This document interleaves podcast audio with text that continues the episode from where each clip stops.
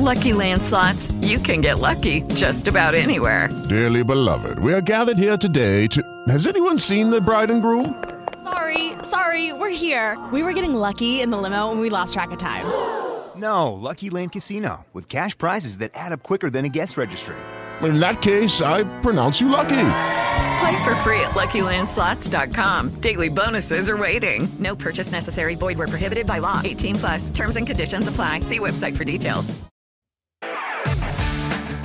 Prendete quattro personaggi, aggiungete una periferia e un pizzico di napoletanità, condite tutto con una dose massiccia di capricci e genitorialità alle prime armi e servitelo con la giusta leggerezza. Oggi scopriamo l'arte di raccontare le cose dei bambini dal punto di vista di un papà.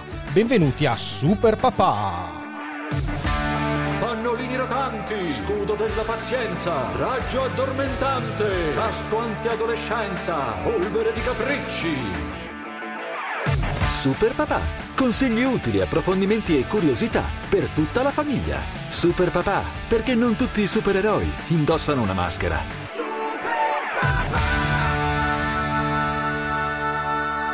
Ricorda sempre, da un grande potere derivano grandi responsabilità.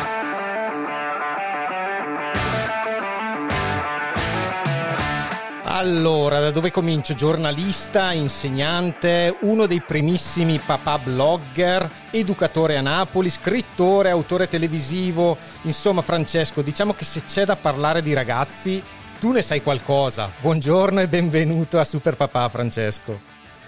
Ciao Emanuele, ciao a tutti. Ciao, ciao, come stai? Tutto bene, tutto Oh, bene. Mi fa piacere, grazie di aver accettato questo invito. Beh, è un piacere soprattutto per Super Papà che diciamo sono tutti i Super Papà sono grandi amici, soprattutto Silvio. Certo. Ci conosciamo da tempo Certo. e ho subito accettato l'invito ad essere a fare una chiacchierata con te. Certo, benissimo, dai, mi fa piacere. Allora cosa facciamo? Partiamo subito, entriamo nel vivo? Vai. Io direi Vai, che vai. per, partire forse magari l'avrai già fatto milioni e milioni di volte in tutte le cose che hai fatto, ma credo che si debba forse partire dall'inizio, no? Dai, da dove tutto è cominciato. Mo' te lo spiego a papà. Spiegamelo anche a me. Sì. Allora ve lo spiego. Ehm, quando sono nati i miei due figli, che hanno una distanza di circa 13-14 mesi, abbiamo fatto una cosa proprio veloce. Eh, anzi, per la precisione 14.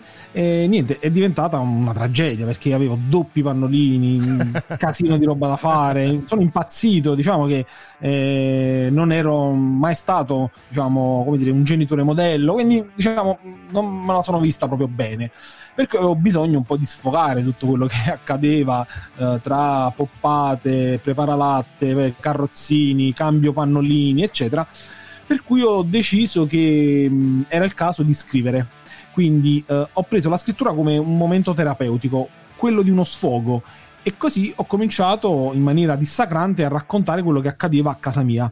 e un po' prendendo in giro mia moglie con le sue paranoie, ma anche un po' tutto quello che accadeva a me e quello che non riuscivo a fare. Quindi, mo te lo spiego a papà, che poi un modo di dire tipico napoletano.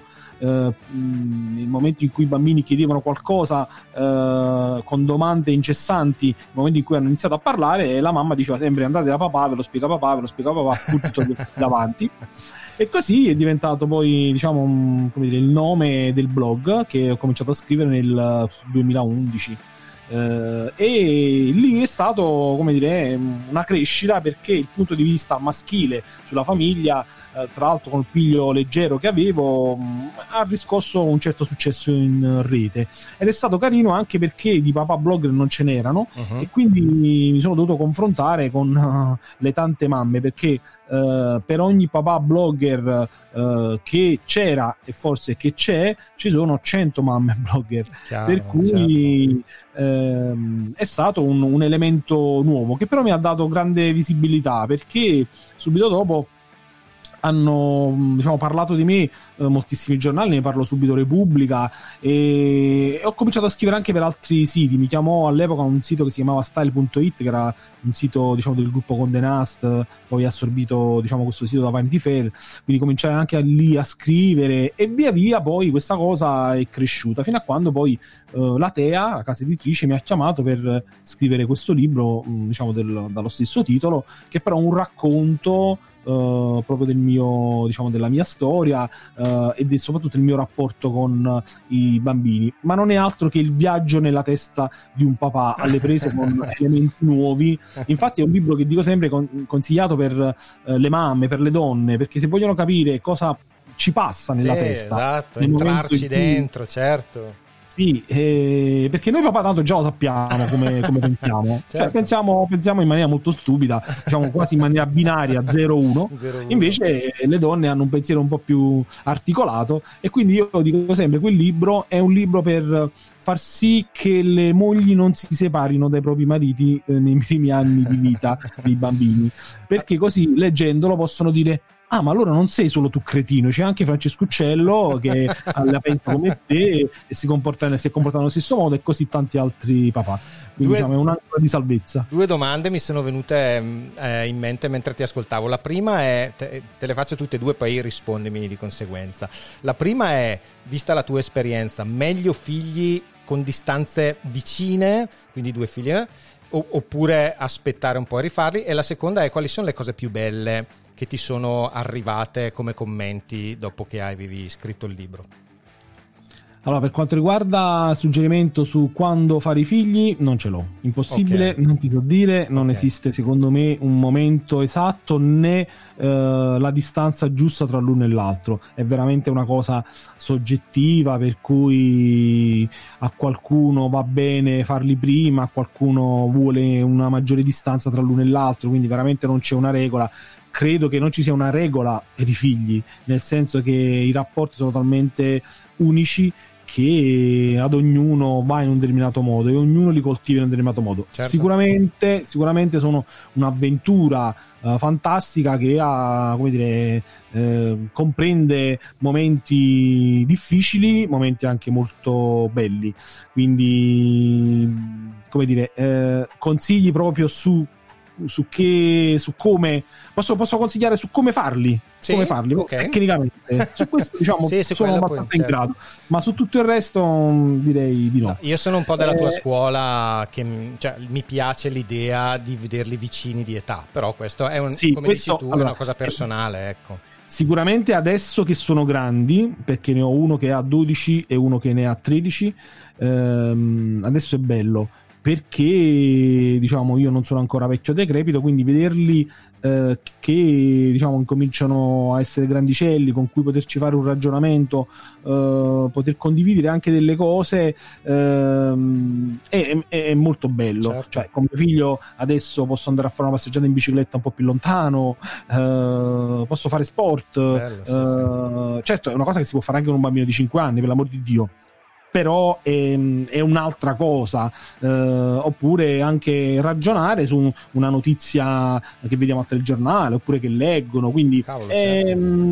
come dire, è, è bello, soprattutto poi tra l'altro in quest'età, vederli eh, insieme eh, ragionare su magari un film che hanno visto o su un gioco che fanno. Quindi sicuramente la vicinanza è ehm, un valore aggiunto. Però è anche bello quando. Però la vicinanza significa anche molte mazzate. Certo. Nel senso che i fratelli, quando sono mm, coetanei, eh, se ne danno della di santa ragione, specialmente i maschi.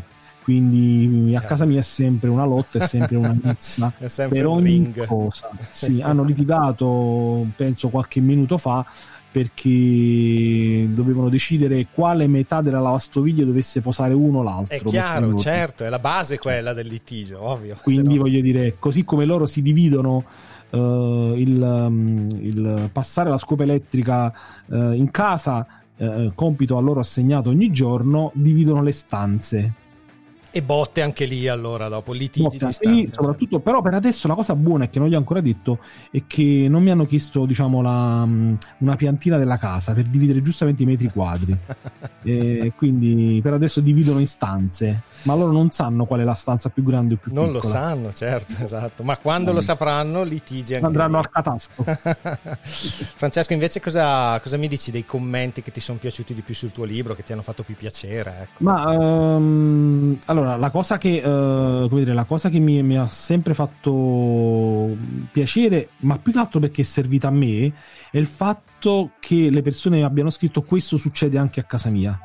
e devo dire che questo mi ha fatto sentire davvero meno solo perché all'inizio è stata dura, mh, veramente, cioè l'esperienza di essere genitore eh, non è semplice mm. eh, e all'inizio è spiazzante, ti metti a dura prova perché ti metti a dura prova fisicamente, eh, perché dormi poco, perché sei nervoso, perché magari cominci a litigare a casa, eh, non, mm, diciamo, mancano, la tua vita si deve riassettare, riassestare. E quindi mh, mm, all'inizio è stato, è stato difficile. E quando poi successivamente col libro e col blog sono emersi questi commenti in cui dicevano grazie perché eh, ho capito cosa pensava mio marito oppure eh, anche da noi è successo questo per me è stato diciamo un sospiro di sollievo certo. uno perché effettivamente mi sono reso conto che ehm, diciamo qualche migliaia di lettori che sono quelli che hanno comprato il libro pensavano la stessa cosa e poi perché effettivamente mi sono sentito meno solo Chiaro. Francesco, una tua personale fotografia dell'Italia. Com'è la situazione in termini di partecipazione dei papà nella vita di famiglia e nella crescita dei figli? Siamo ancora lontani?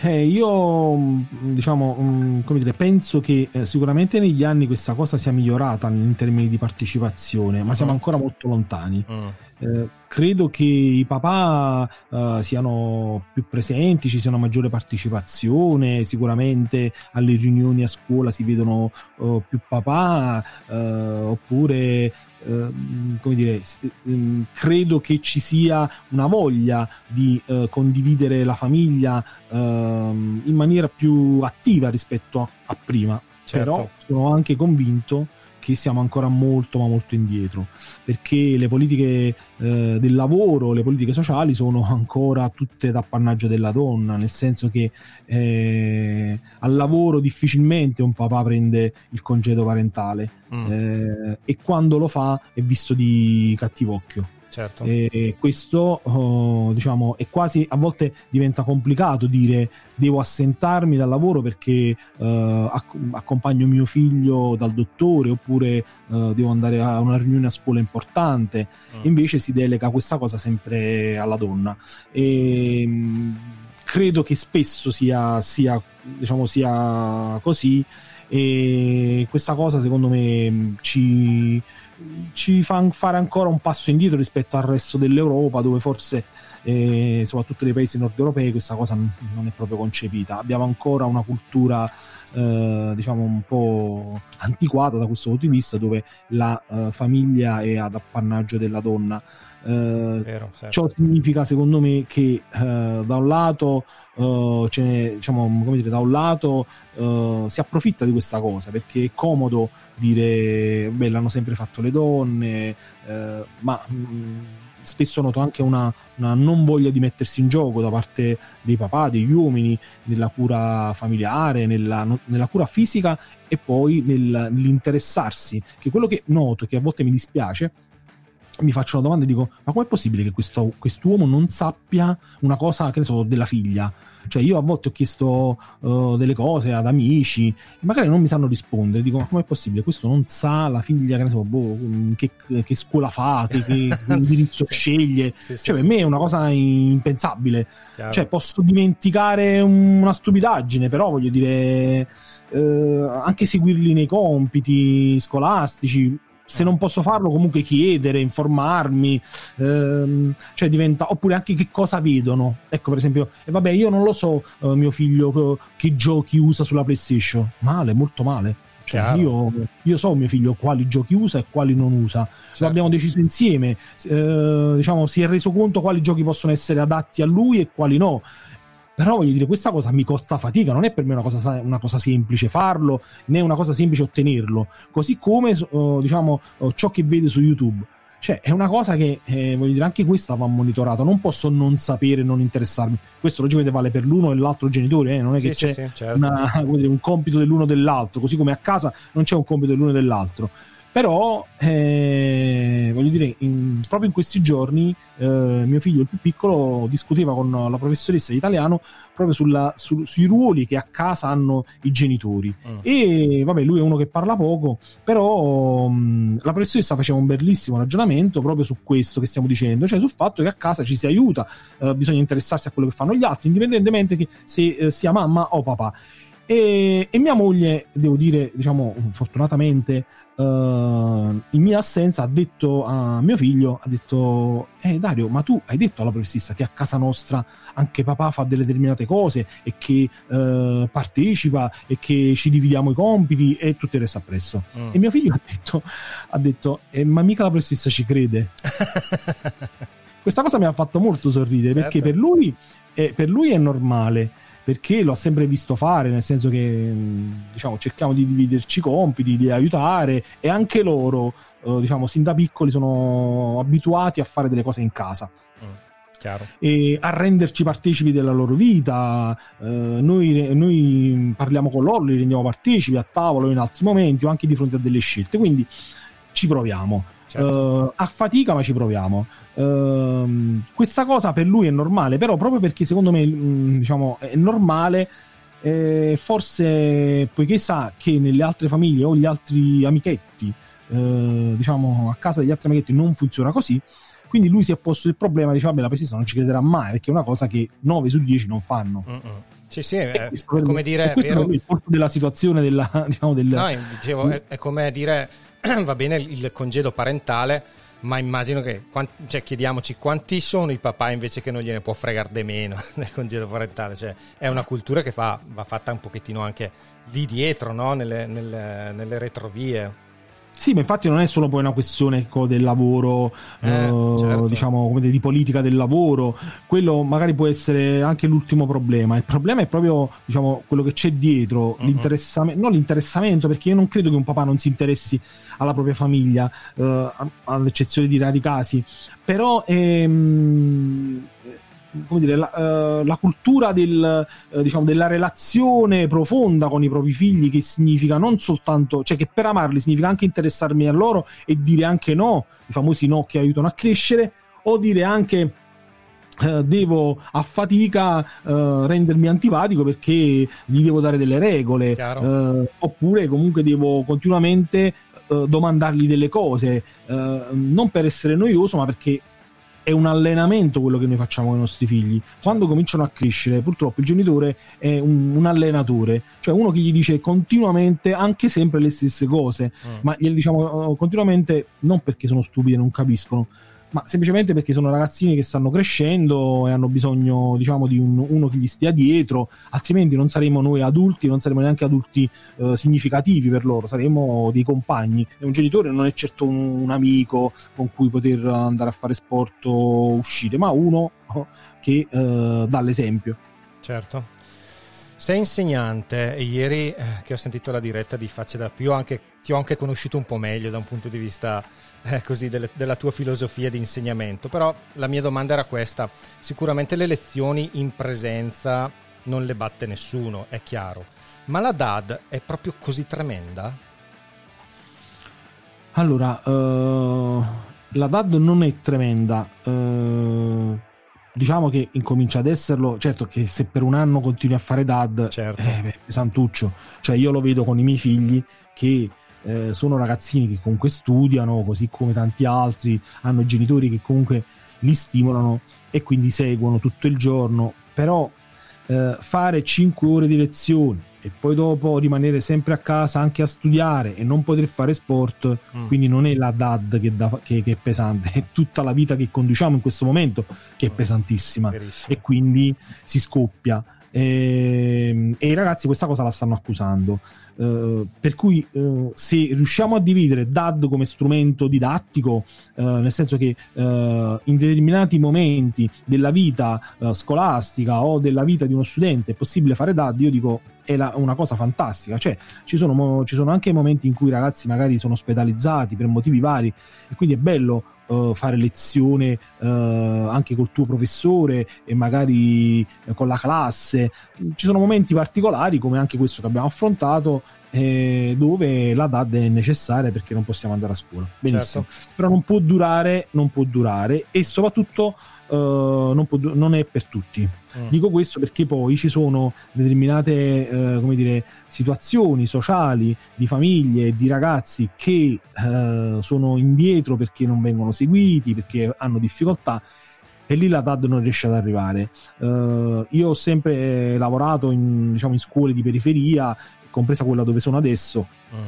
e comunque ho una classe divisa quasi in due, cioè dove ci sono quelli che seguono e quelli che invece non, non seguono mai, ma non una volta sì, una volta no, mai. Dicevi che, diceva, dicevi che c'era qualcuno che non lo sentivi da marzo? Sì, sì. Mm. Cioè c'erano ragazzini, ci sono ragazzini che non si collegano da marzo, mm. quindi voglio dire, eh, lì il problema è, è, molto più ampio. Però oh, le scuole, così come fortunatamente quella eh, dove sto lavorando adesso, oh, oh, si organizzano anche in maniera diversa. Nel caso specifico oh, cioè di quest'anno, nel senso di, rispetto a, questo, a questa pandemia, proprio per, per, venire incontro alla difficoltà che alcuni ragazzi hanno di seguire a distanza, ehm, per questi si, ci sono delle lezioni in presenza. Mm. Per cui ragazzini che eh, per situazioni eh, le più svariate hanno bisogni educativi speciali, eh, possono frequentare in presenza con degli incontri eh, trisettimanali, quattro volte a settimana per due o tre ore in cui eh, tu mh, fai quella che tecnicamente è una riduzione del danno, quindi anziché lasciarli a loro stessi comunque gli consenti di venire a scuola almeno tre volte a settimana e eh, perché in caso contrario non si collegherebbero e comunque non farebbero niente quindi invece a scuola avrebbero, hanno la possibilità di poter fare almeno qualcosina, certo. anche se in un numero minore. Chi è che poi, sta... Ah, scusami, eh, finisci, finisci, scusa. No, poi la soluzione ideale non c'è, perché la scuola, la gestione della scuola in tutta Italia è complicata, non è una cosa semplice, ogni famiglia ha le sue esigenze, ogni scuola e ogni territorio ha le sue esigenze. Uh, sicuramente però a grandi linee la didattica a distanza può funzionare, uh, so, uh, può funzionare non per, per, un periodo secondo me così lungo come stiamo incominciando ad affrontarlo, perché adesso siamo quasi ad un anno Madonna. e diventa veramente pesante, specialmente per noi in Campania dove siamo tornati in presenza forse per un mese soltanto, uh. a differenza di altre regioni, quindi diventa veramente pesante. Cioè mio figlio uh, che sta in seconda media Uh, quest'anno la seconda media l'ha fatta tutta a distanza, la prima media l'ha fatta a metà in presenza, quindi diciamo che è andata a scuola per adesso per, per, forse per quattro mesi in presenza eh, sì. e non è, uh, diciamo, non è una cosa semplice, però è vero pure che uh, come dire, la scuola può organizzarsi Uh, per chi invece ha delle difficoltà enormi uh, nella maniera che ritiene più opportuno. Questo perché ogni scuola ha una propria autonomia che gli consente appunto di eh, organizzarsi e alcune scuole lo riescono a fare soprattutto oh, nei confronti di chi ha delle difficoltà ma logicamente in questo momento sarebbe il caso che tutti ritornassimo a scuola anche se però sono anche, cioè, dire, sono anche dell'idea che se affrontiamo ancora un momento alto di contagio, di pandemia e quindi diciamo siamo ancora a rischio, eh, mi sa che dobbiamo stringere diciamo, i denti, sbracciarci e andare avanti come dire, in questo modo, che non è una cosa comoda per nessuno, è una cosa tosta, ma ci tocca, come dire, uh, faticare un po', diciamo mm, così. È vero. Parlando di ragazzi, è vero che premettiamo che tutti ovviamente stanno pagando, ma chi paga di più secondo te in questo periodo? Cioè elementari, medie, anzi primaria, secondaria di primo livello, secondaria, chi è che? Perché i ragazzi piccoli è vero che hanno una soglia d'attenzione bassissima e poi devono, stanno imparando a scrivere, quindi voglio dire la didattica a distanza è un casino, ma anche per i ragazzi di, di, di 15-16 anni deve essere un... Be- chi è che sta pagando di più secondo ma, te? Ma una, una scaletta di chi soffre di più secondo secondo me non c'è. Mm. Ognuno, ogni fascia d'età a suo modo la sta pagando uh, cara. Mm. Eh, eh, per quanto riguarda la scuola primaria, quindi le elementari, sicuramente non è facile fare uh, didattica a distanza perché comunque il ragazzino diciamo, è piccolo, deve stare, immaginate un bambino di prima, di seconda, deve stare lì davanti al computer, quello deve imparare ancora a leggere, a scrivere, quindi diventa difficile, anche se si può fare, ma è, dire, sono secondo me delle lezioni mirate, dei momenti mirati, ma non così a lungo. I ragazzini delle scuole eh, medie, ovvero secondarie di primo grado, Uh, lì c'è uh, il discorso del passaggio dalle scuole elementari alle scuole medie e quindi il primo anno anche quello è molto tosto e in questo momento eh, questi ragazzi non hanno conosciuto forse dal vivo neanche i loro uh, professori e li vedono immaginate che io ho fatto una supplenza a inizio anno Mm. e ehm, ho incontrato i ragazzi per la prima volta cioè online a distanza Buongiorno, ho conosciuto tutti sì, i miei colleghi a distanza quindi è diventato complicatissimo per me inserirmi Certo. farmi un- come dire, avere una valutazione di questi ragazzi conoscerli è assolutamente difficile quindi anche loro pagano poi in termini di relazione perché perdono il, il contatto perdono la relazione col professore che diciamo è limitata Mm. e mentre i ragazzi più grandi soffrono molto la socialità perché l'adolescente classico 15, 16, 17, cioè veramente è un animale sociale che ha bisogno di Sì. stare con gli altri nel suo gruppo, mentre il ragazzino di- dodicenne, eh, come dire, magari rintanato nella sua casa, sta anche abbastanza in una zona confortevole, eh, non c'ha ancora la fidanzatina, invece quando cominci a crescere e sei alle scuole superiori hai tutto un altro tipo di, di voglia di, diciamo, di socialità e quindi è dura, oltre al fatto che è dura anche perché poi dal punto di vista didattico eh, anche lì la, la permanenza di tanti mesi eh, si fa sentire, eh, diciamo le materie sono un po' più impegnative, lo studio è un po' più impegnativo Mm. e quindi eh, trovare soluzioni alternative della didattica sempre, tutti i giorni, anche per un professore non è semplice. Assolutamente. E tu che il professore lo fai da tanto tempo, sei giovanissimo, ma lo fai da tanti anni, ma mi dà l'idea che conosci anche la strada da tanti anni. Come sono cambiati i ragazzi in tutti questi anni? Cosa rimpiangi e cosa sei contento che non ci sia più? Bah, una Un domanda. un po', un po' marzullo eh, questa, questa allora, domanda. sì, allora le- le- la, la mia esperienza pregressa è questa, cioè io per 15 anni, Mm. eh, diciamo dal, dal 97, eh, ho, ho- ho fatto l'educatore, quindi diciamo conosco la strada in questo senso, anzi io ero tecnicamente, o meglio sono, un educatore di strada, che questo è diciamo il titolo che ho, e mh, quindi ho lavorato per molti anni con eh, ragazzi diciamo difficili, mettiamola così. Ok. Eh, il professore è una cosa che eh, faccio da, da meno tempo, Mm. eh, da qualche anno. E mh, che cosa è cambiato? Beh, sicuramente io ho conosciuto, come dire, ho lavorato con ragazzi che usavano lo smartphone molto poco. Mm, Per cui, cioè, negli anni nel, dire, nel 2000 eh, o nel 99 eh, i social non erano così ehm, forti come adesso Mm. quindi già questo fa una grande differenza poi diciamo che ehm, adesso sono ecco la, la- come dire, la- l'essere social eh, a tutti i livelli eh, ha cambiato moltissimo l'approccio in termini di comunicazione da parte dei ragazzi. Nel senso che ehm, quello che prima era una violenza ehm, solamente fisica adesso è diventata anche una violenza mezzo social e una violenza verbale ehm, che si può mh, diciamo realizzare in questo modo. Prima con i ragazzi non c'era preoccupazione di eh, forme di cyberbullismo adesso sì quindi i ragazzi che io con cui lavoravo ecco diciamo mi dovevo preoccupare che erano bulli a scuola Mm. ma non erano certo bulli attraverso i social Wow, perché certo. forse non, non lo erano non lo sapevano manco usare un telefonino Certo.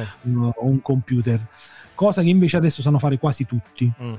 per cui questa è una grande, è una grande differenza cioè si è ampliato il, il margine eh, il raggio di azione eh, diciamo delle stupidaggini che si possono fare e della violenza che si può usare quindi non è più soltanto quella fisica ma anche quella che io posso eh, veicolare attraverso whatsapp attraverso un video e attraverso diciamo i commenti che faccio Mm. questa è una cosa che eh, come dire eh, un elemento che ha reso ancora più faticoso eh, il lavorare con i ragazzi perché devi arginare da tutti i lati Mm. e, e soprattutto argi- come dire, arginare situazioni che non sempre riesci a controllare perché diciamo prima potevi controllarli avendoli con te facendo dei progetti o lavorandoci a stretto contatto anche proprio fisico adesso ci sono dei momenti in cui tu non ci sei così Mm. come accade anche con i nostri figli non ci sei perché loro sono eh, a contatto con un social contatto con uno smartphone e possono fare e dire quello che vogliono.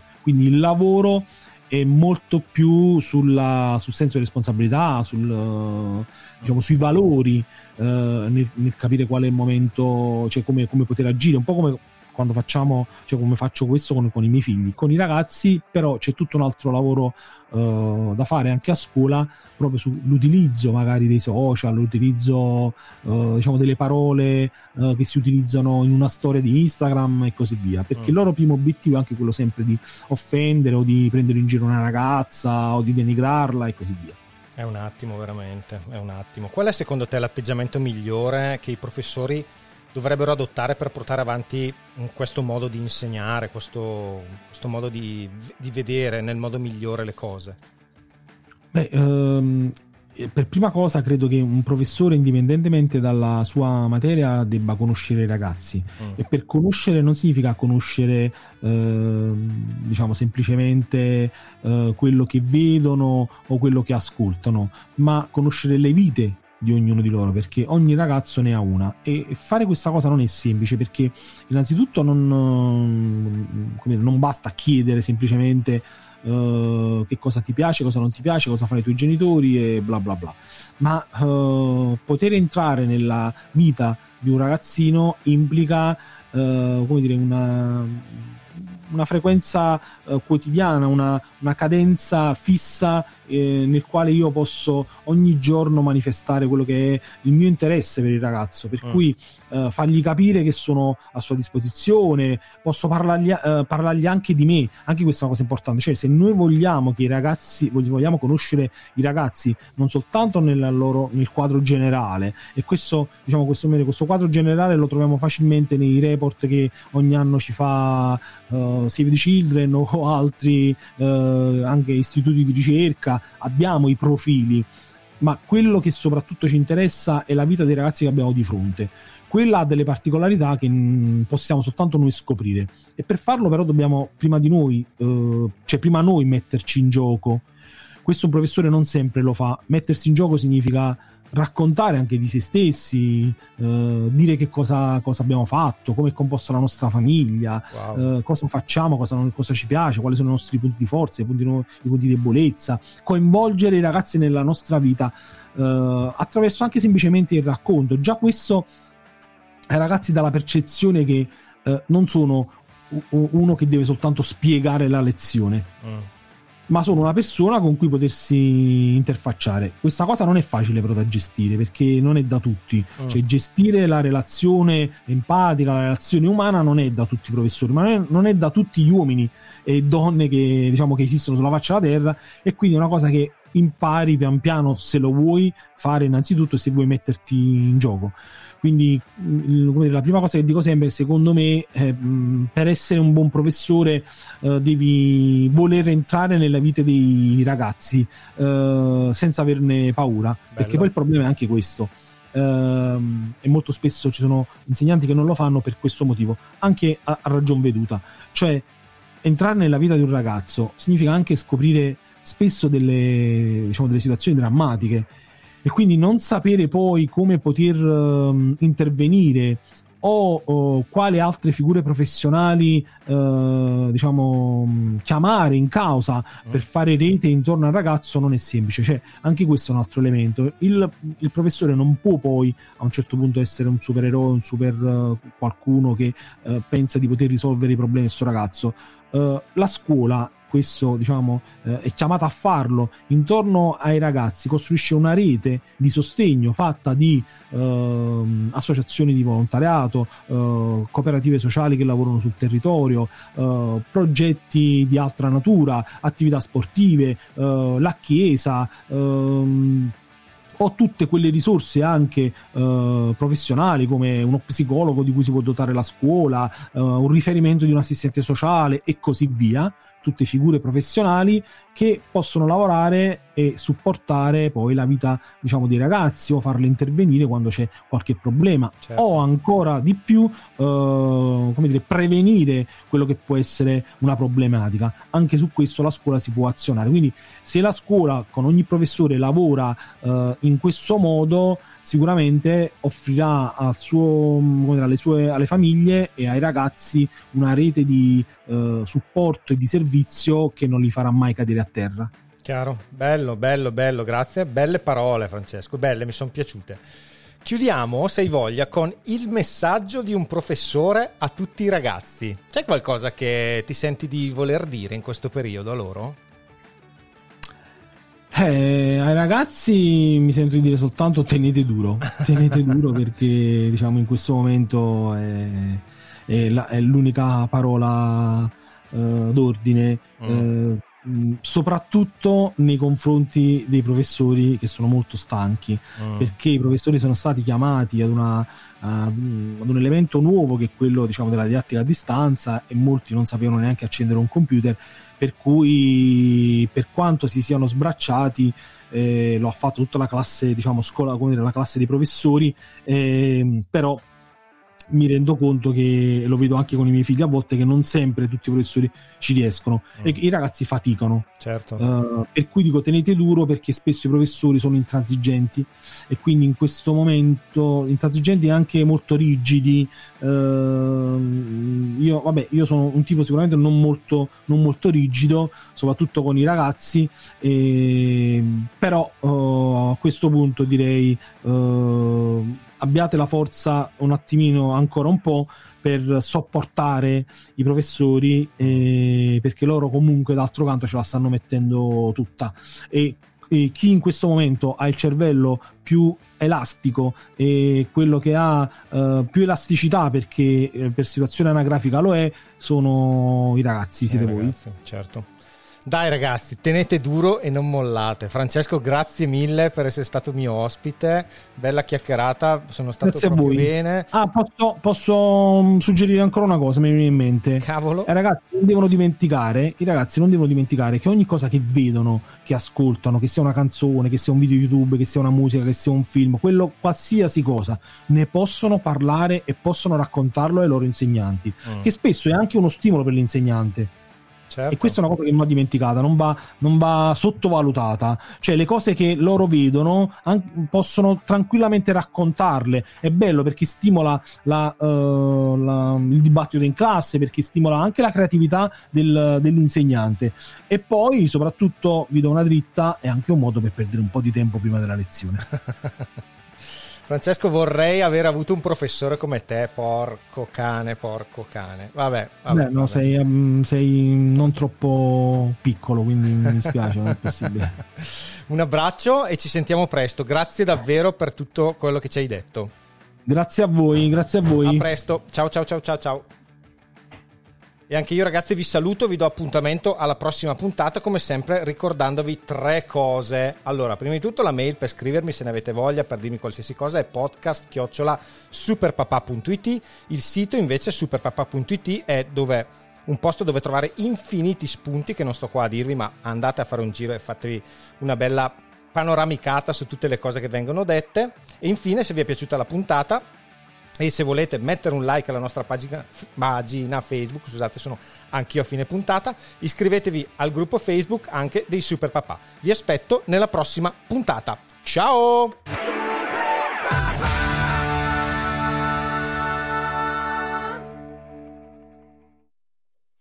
Lucky Land Casino asking people what's the weirdest place you've gotten lucky? Lucky? In line at the deli, I guess? Aha, in my dentist's office.